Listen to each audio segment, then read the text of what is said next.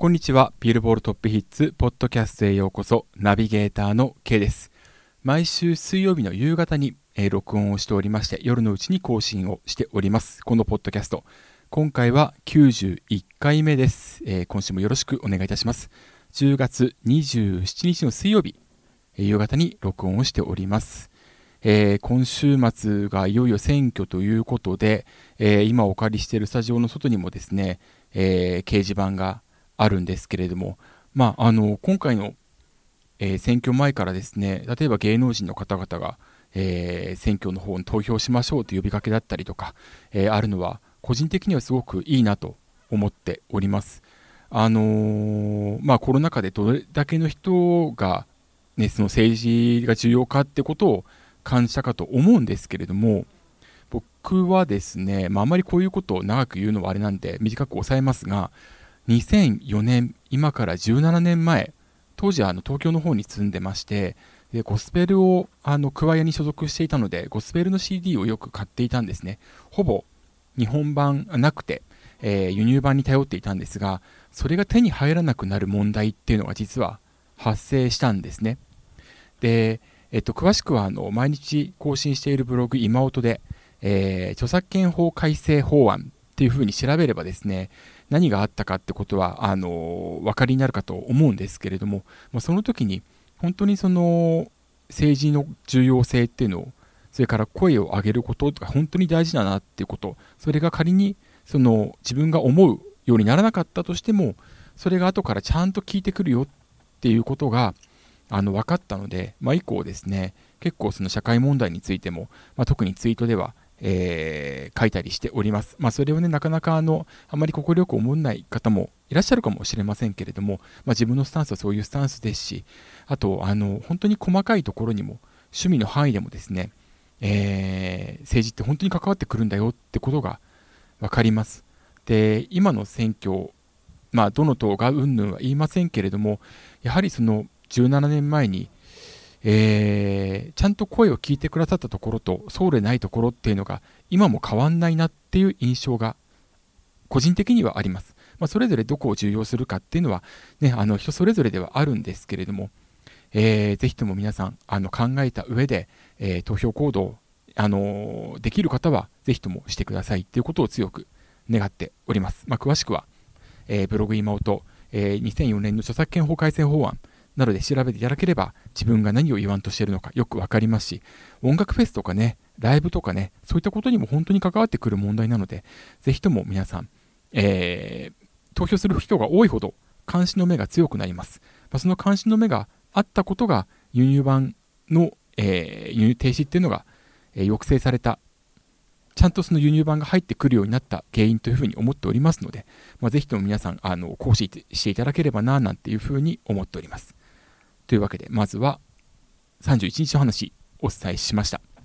なかなかこういう話はね、あの、まだまだこう、気軽にすることっていうのがね、あまり快く思われない部分もあるんですけれども、本当に音楽好きの方だったら今回の選挙大事なので、ぜひ行ってください。というわけで、アメリカのチャート、グローバルチャート、それから日本のチャート、紹介していきます。まずはアメリカのチャートをチェックしましょう。日本時間10月26日火曜日に公開されました10月30日付ビロ、えー、アメリカビルボードソングチャート HOT100 からトップ10をお送りします。10位先週から3ランクダウンドージャキャット featuring シザー Kiss Me More 9位先週から1ランクアップエド・シーラン Shivers 8位先週と変わらずデュアリパ Levitating 7位先週から1ランクダウンオリビア・ロドリゴ Good for You 6位先週から1ランクダウンドレイク featuring フューチャーヤングサグ Way Too Sexy 5位先週から1ランクダウンエド・シーラン Bad Habits 4位先週から1ランクダウン、ウォーカー・ヘイズ、 Fancy Like。3位先週から2ランクダウン、リルナズ・エクスジャック・ハロー、 Industry Baby。2位先週と変わらず、ザ・キッド・ラロイ・ウィズ・ジャスティン・ビーバー、 Stay。そして1位は先週から67ランクのアップ、アデル、Easy on Me。以上が10月30日付、アメリカビルボードソングスチャート HOT100 からトップ10をお送りしました。今週はアデルの1週間となりましたね。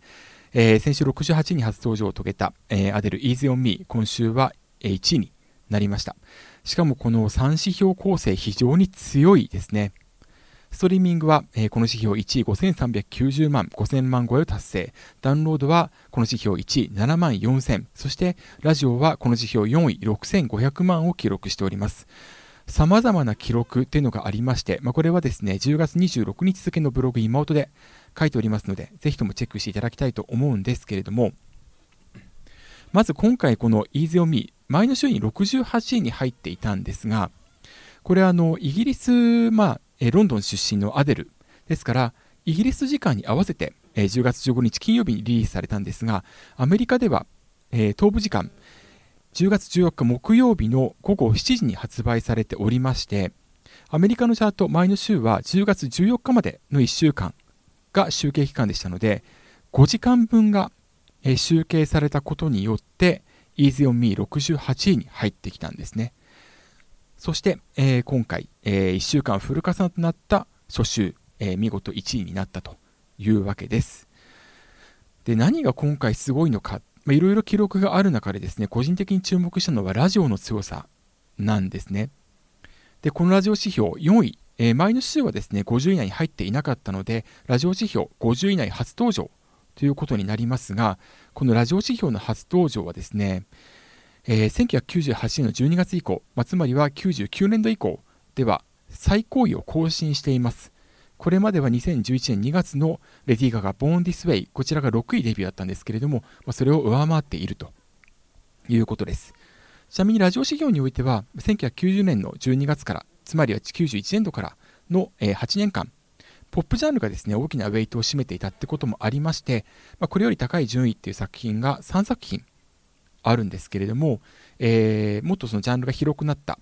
えー、という99年度以降に関しましては、今回のアデル Easy on Me が最高位を更新しています。で、アメリカの指標、3つの指標で構成されるんですけれども、えー、ストリーミング、これは動画も含みます。それから、フィジカルも含むダウンロード、そして今回のラジオという3つがありまして、デジタル関連のストリーミングダウンロードは初週に高い傾向があります。一方で、ラジオに関してはどんなに強い歌詞の作品でも2000万超えればすごいっていうレベルなんですね。ですからいかに今回のアデルがすごいかっていうことがよくわかります。どれだけこう、まえー、待っている人が多かったかってことが本当にこれ伝わってきます。で今回ですね1週間フル加算に伴って67ランクのアップというふうになったんですけれども、まあ、このジャンプアップしての1位を獲得するという記録もですね、えー、トップ10入りこの記録でのトップ10入り今回、 Easy on Me では果たしているんですが、これについてちょっと一つ申し上げるならば、アメリカのビルボードソングスチャートは今年の7月になってですね、えー、ラジオ指標の集計期間を、えー、前倒ししました。これまではずっと、えー、ストリーミングとダウンロードは金曜、金曜日が集計開始。そして一方でラジオはその3日後の月曜が集計開始だったんですね。ですからデジタルの解禁に伴ってデジタル関連指標が初登場する。というタイミングの前の週には3日分のラジオが、えー、集計されることによって下位に登場する作品というのもありました。例えば、えー、2017年9月16日付で76ランクアップして1位になったテイラー・スウィフトの、えー、Look What You Made Me Do こちらが、えー、まさにその例なんですけれども今回のアデルはラジオ指標が要は、え、チャートポリシー変更に伴ってデジタル2指標と同じ金曜日に集計開始となったタイミングで68位から1位になっている、まあ、これは、えー、イギリスでリリースしたことによって時間差で時差によってアメリカの方で5時間分が集計されたことによっての68位初登場ということですので若干側面が若干というか全く大きく異なるんですね、まあ、ですからもしアメリカで金曜にリリースされた作品があってとなった場合に、えー、登場2週目のジャンプアップで1位っていうことは今後なかなか生まれないだろうと思われます、まあ、そういう意味においてもですねアデルの今回の記録っていうのはいかにすごいかってことがよくわかるんじゃないのかなというふうに思います。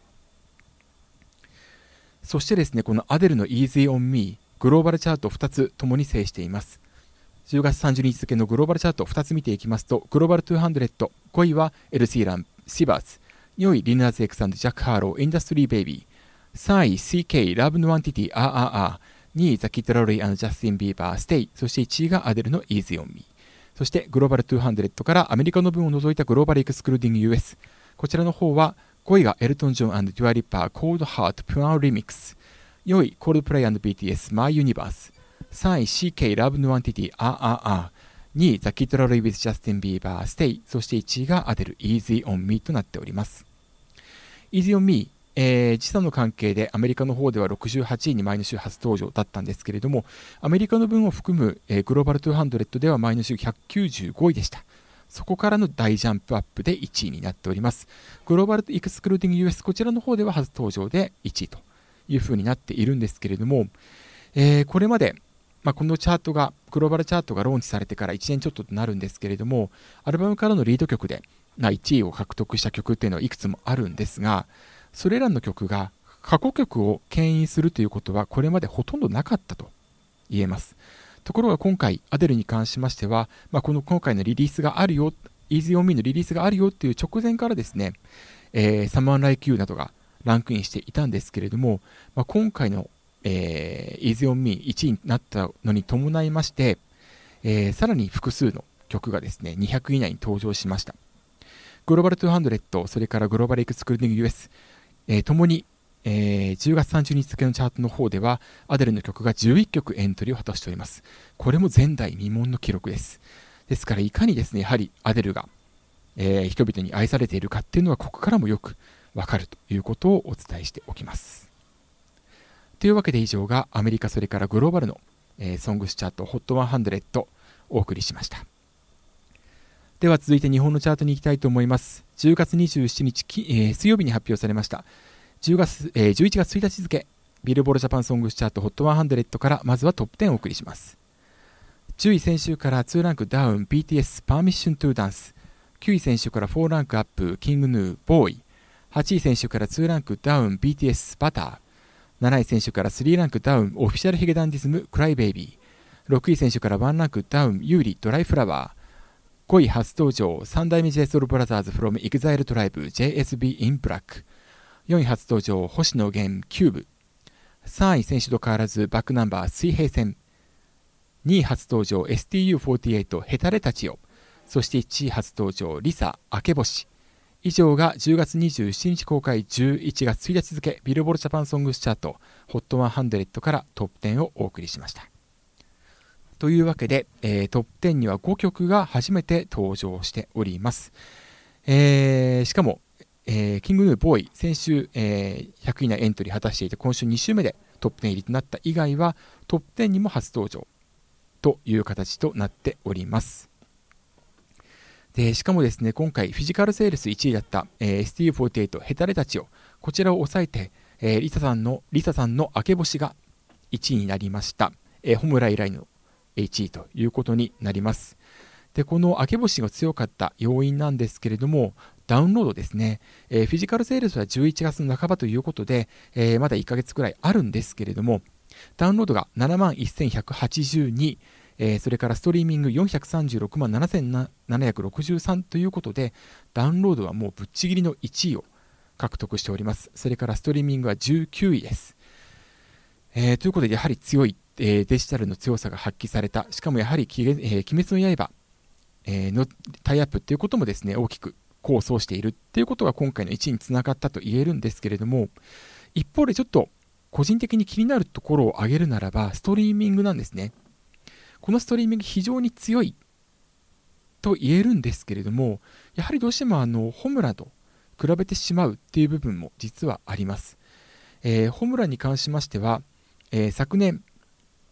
えー、11月、10月21日公開、10月26日付で、1位初登場を果たしております。で、この時なんですけれども、えー、フィジカルも同種リリースになりまして、フィジカルセールス6万5000だったんですが、ダウンロードが14万4446、それからストリーミングは898万9155となりました。そしてその翌週、えー、ストリーミングは1890万1974回再生というふうになりまして、えー、当時の記録を樹立していたわけなんですね。で今回は1週間えー、月曜会期ですから1週間フルで、え、集計されてこの数字ということなのでちょっと今回ストリーミングは個人的には思ったほど伸びていないなという印象がありますで、さらに言えばですね、今回トップ10入りした曲の中では、星野源さんのキューブ、こちらがですね、え、ストリーミングでは77位となっているんですね。でその他にもですね、今週27位に初登場、あいみょんさんのハート。こちらは、えー、ダウンロード3位に対してストリーミング68位。それから今週、えー、51位初登場、ワンオクロック Wonder。こちらはですね、えー、ダウンロード5位に対しまして、ストリーミング100位未満となっています。えー、 Wonder はストリーミング300位以内に入っているんで、ストリーミング指標加点はされているんですが、しかしながら、えー、ストリーミングが強くないということが伺えます。まあ、それに比べると、リタさんの明け星がいかに強いかってことは言えるんですけれども、これ一つ思ったのはですね、これ先週木曜の、えー、ブログ妹で実は書いているんですが、えー、ストリーミングに初週から強い曲っていうのは実はそんなに多くないんですね。で初週から強い曲の特徴として挙げられるのが、えー、先週なんですけれども、えー、桜坂46の流れ玉が1位、それからストレイキッズ、スカーズ、こちらが2位になっていたんですけれども、ともにですね、ストリーミング指標が強くて、えー、ともに、えーと、スカーズが20位、それから流れ玉が29位ですか、に入っていたんですね。で、この強さの原因っていうのがですね、LINE ミュージック再生回数キャンペーンを行っていたことによる結果だったんですけれども、要はそういった再生回数キャンペーンを、えー、取り入れることによって、上位初登場を果たすことができる。まあ、ただこのキャンペーンは、それが終了するとですね、下がってしまう曲というのは非常に多いのが、えー、悪い意味での特徴ではあるんですけれども、逆に言えばですね、この再生回数キャンペーンを行わなければ、まあ、2週目以降は上がってくるという特徴はあるにせよ、なかなか初週で高い位置に登場することっていうのは、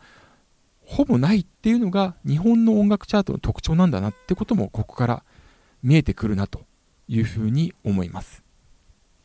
これですね、えっと、まあ、ライミリク再生回数キャンペーンは良くも悪くも特徴がありますってことは、えー、このポッドキャストでも、それからブログイマウトでも幾度となく申し上げているんですけれども、逆に言えばですね、まあ、えっと、この再生回数キャンペーンがライト層も十分取り込むんであれば、非常にこれは、えー、いい意味で意味のあることの方が大きいなというふうに考えることもできるのかなと、ちょっと今回、それから先週の結果を見て、ちょっと考えを、えー、まあ、改めるというか、考えを新たにしているところです。で、これはあのー、ダウンロードとか、それから動画再生ですとかは、初週にどんと上がってくる傾向というのはあります。でもっと言えば、えー、フィジカルセールスに関しましては、やはりフラゲビっていう言葉がもう浸透しているように、初週っていうのが本当に勢いが大きいってことがもうはっきりしていますよね。ただ、その一方で、ストリーミングがまだまだその初週、高い位置に登場していない、これアメリカとかと比べるとですね、非常に大きな差がありますので、これどうやってこの新曲ですよっていうことの、えー、アナウンスを徹底していって、多くのストリーミングユーザー、サブスクのユーザーを、えー、高めて、ね、新曲に耳を傾けさせていくかっていうことは、僕はこの日本の音楽協会、え、歌手だったり、レコード会社だったりの全体の結構大きな課題だなというふうに感じています。まあ、自分がその明け星だったりキューブだったりがもっと伸びてもいいと思っていたのが伸びなかったっていう、まあ、試験に基づく部分も大きいんですけれども、で結構ですね、ちょっとこういった傾向、うん、ちょっと感じ取る感じていますので、まあ、そこはですね、まあ、ブログにもこれから書いていくんですけれども、ちょっと考えなければいけないかなというふうに思っておりますので、えー、ポッドキャスト、実は増え、聞いてくださる方が増えていますので、これが届けばいいなというふうに思っております。というわけで、えー、以上はですね、10月27日公開、11月1日付、ビルボールジャパンソングチャート HOT100 からトップ10をお送りしました。ちなみになんですけれども、えー、今週のグローバルチャートを見てみますとですね、えー、この明け星は、えー、グローバルエクスクルーディング US の方で、え100位以内にエントリーを果たしております。43位ですね、なっております。え一方で、グローバル200では100位以内に入っていませんでした。実はホムラに関しましては、えー、グローバル200で8位、グローバルエクスクルーディング US、こちらの方では2位に初登場を果たしていたんですけれども、えー、今回、明け星に関しましては、うん、ちょっと、えー、大きな差ができていると。しかも、グローバル200って入らなかったってことは、ちょっと非常に、えー、大きなことだなと、ちょっと、うん、気がかりだなというふうに思っております。ちなみになんですけれども、えー、グローバル200の方でですね、えー、今回、大体40位前後に入った曲でいきますと、えー、アデルの、えー、When We Are Young、When We,、えー、失礼しました、When We Were Young、こちらはですね、グローバル20037位、グローバルエクスクリーニング S、こちらでは41になっているんですが、この When We Were Young、えー、ストリーミングに関しましては2070万を記録しているんですね。で、えー、グローバル200、グローバルエクスクルーニング US、こちらの方は木曜までが集計期間ですから、えー、明け星に関しましては、ビルボールジャパンが速報というのは水曜日までの分を速報として出します。ですので、まあ、その水曜分までプラスアルファの分が、まあ、加算されるということになるんですけれども、えー、明け星に関してはですね、えー、ダウンロード、最初の3日間で、えー、5万飛んで544獲得している一方で、ストリーミングは185万4000というふうになっているんですね。で、ダウンロードが非常に強いというのは実は J-POP え全体的に言えることなんですが、このストリーミングの数字を見てみるとですね、明らかに日本はストリーミング全体的にまだまだ弱いのかなっていうこともここから見えてきます。で、おそらくはですね、えーグローバル200、グローバルエクスクリー US、こちらにおけるダウンロード指標、おそらくトップ10に入っていると思うんですね、この明け星に関しては。ただ、ストリーミングが本当に強くないってことで、えー、全体的にはですね、えー、グローバル200っていうのは100以内に入らなかった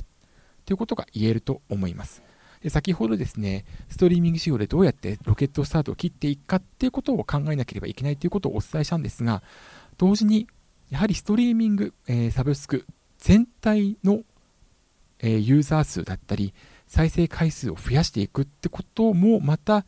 同時に大きな課題かなというふうに思いますので、これはぜひとも、えー、音楽協会全体の課題として、えー、考えていただければなというふうに思います。まあ、自分もいろいろアイデア出していきたいなというふうに思っております。というわけで以上、ビルボルトップヒッツ91回目お送りしました。えー、ブログ今音ですけれども、えー、こちら毎日更新しております。えー、月曜日が、え基本的にビルボードコラムと題しまして、アメリカグローバル、それからビルボードジャパンのチャートについて、ちょっと細かいところお伝えしております。で、火曜日がビルボアメリカビルボードのソングスチャート速報。水曜日が、えー、ビルボードア、えー、アメリカビルボードによります、失礼しました。アメリカビルボードによりますグローバルチャートの商法、えー、J-POP のランクインも含めてお伝えしています。そして木曜以降が、えー、ビルボールジャパンのソングスチャートからチェックをしておりますので、ぜひともチェックのほどよろしくお願いいたします。